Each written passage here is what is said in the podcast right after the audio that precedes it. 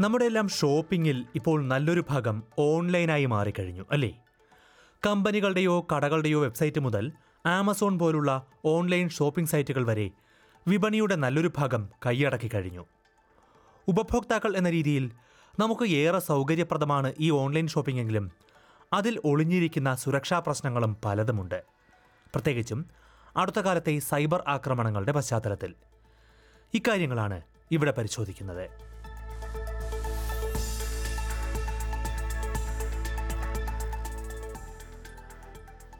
കഴിഞ്ഞ ഒരു പതിറ്റാണ്ടിലേറെയായി ഓൺലൈൻ വിപണികൾ വളർന്നു വരുന്നുണ്ട്. എന്നാൽ കോവിഡ് ലോക്ക്ഡൗണുകളോടെ ഇത് പല മടങ്ങ് വലുതായി എന്നാണ് കണക്കുകളെല്ലാം സൂചിപ്പിക്കുന്നത്. അഞ്ചിലൊന്ന് ഓസ്ട്രേലിയക്കാരും ഇപ്പോൾ അടുക്കള സാധനങ്ങളിൽ ഒന്നെങ്കിലും ഓൺലൈനായി വാങ്ങുന്നവരാണ്. ഓൺലൈൻ സൂപ്പർ മാർക്കറ്റുകളുടെ വിൽപ്പന കോവിഡ് കാലത്ത് മൂന്ന് മടങ്ങ് വർദ്ധിച്ചു എന്നാണ് മറ്റൊരു പഠനം വ്യക്തമാക്കിയത്.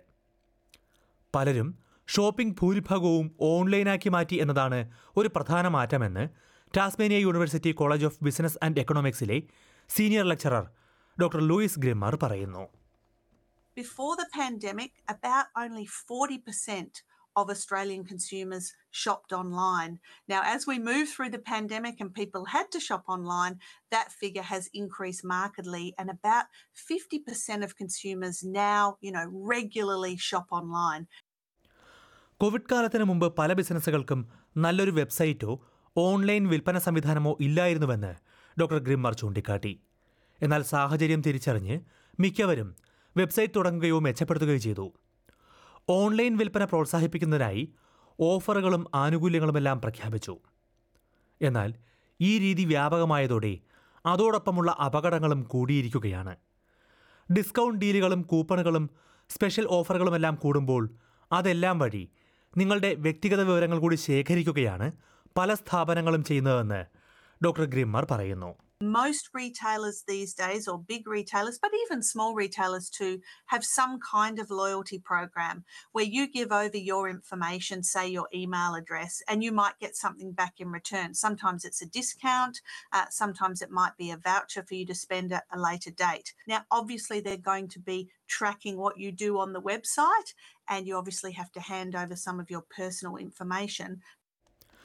മറ്റൊരു പ്രധാന അപകടം വ്യാജ വെബ്സൈറ്റുകളാണ് പ്രമുഖ ബ്രാൻഡുകളുടെയോ കടകളുടെയോ പേരിൽ വ്യാജ വിൽപ്പന സൈറ്റുകൾ വ്യാപകമാണെന്ന് ഓസ്ട്രേലിയൻ കോമ്പറ്റീഷൻ ആൻഡ് കൺസ്യൂമർ കമ്മീഷന്റെ ഡെപ്യൂട്ടി ചെയർ ഡെലിയ റിക്കാർഡ് ചൂണ്ടിക്കാട്ടി But what scammers do these days is they set up fake shops either on the internet or more and more frequently on social media.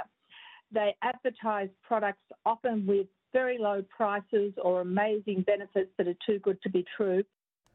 ഓൺലൈനിൽ സാധനങ്ങൾ വാങ്ങുമ്പോൾ ഉപഭോക്താക്കൾ പ്രത്യേകം ശ്രദ്ധിക്കണമെന്ന് അവർ നിർദ്ദേശിച്ചു പണം നൽകുന്നതിന് ക്രിപ്റ്റോ കറൻസിയോ വയർ ട്രാൻസ്ഫറോ വൗച്ചറോ പോലുള്ള മാർഗങ്ങൾ തേടുകയാണെങ്കിൽ അത് തട്ടിപ്പായിരിക്കും എന്നാണ് ഡെലിയ റിക്കാർഡ്സ് പറയുന്നത് Often they will pretend to be an Australian company, use an Australian ABN number, um, which they've stolen. So that doesn't give you, it shouldn't give you great confidence. Online തട്ടിപ്പുകൾ തിരിച്ചറിയുന്നതിനായി scam watch പോലുള്ള വെബ്സൈറ്റുകൾ ഉപഭോക്താക്കൾ സ്ഥിരമായി പരിശോധിക്കണമെന്നാണ് മറ്റൊരു നിർദ്ദേശം. In addition to the Scam Watch website, we have a product called the Little Black Book of Scams, which has been translated into 10 community languages. ഇനി ഏതെങ്കിലും തരത്തിൽ തട്ടിപ്പിന് ഇരയായി എന്ന് തോന്നുകയാണെങ്കിൽ നിങ്ങൾ ആദ്യം ചെയ്യേണ്ടത് നിങ്ങളുടെ ബാങ്കിനെ ബന്ധപ്പെടുകയാണ്. അക്കൗണ്ട് സുരക്ഷിതമാക്കാൻ അതിലൂടെ കഴിയും. പക്ഷേ ഉൽപ്പന്നങ്ങളുടെ വിതരണം വൈകുന്നത് ഇപ്പോൾ പതിവായതിനാൽ തട്ടിപ്പ് തിരിച്ചറിയാനും വൈകുമെന്ന് ഡെലിയ റിക്കാർഡ് പറയുന്നു It's getting increasingly difficult to know when you have and haven't been scammed at the moment with online sales because the supply chain issues also mean that we're all sort of getting used to things taking longer to get to us than they used to. And that's the problem because the quicker you recognize you've been scammed and let your bank know, the better you can protect yourself.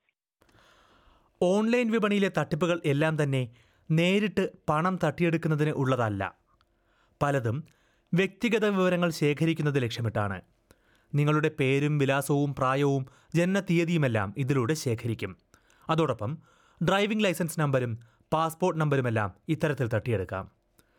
ഇത്തരം വിവരങ്ങൾ നൽകും മുമ്പ് നിങ്ങൾ സന്ദർശിക്കുന്ന വെബ്സൈറ്റിന്റെ ആധികാരികത പരിശോധിക്കേണ്ടത് അത്യാവശ്യമാണ്. So you can see over on your browser when you've got the URL of the retailer, make sure that there is the little padlock icon because that means it's a secure site that you're shopping with.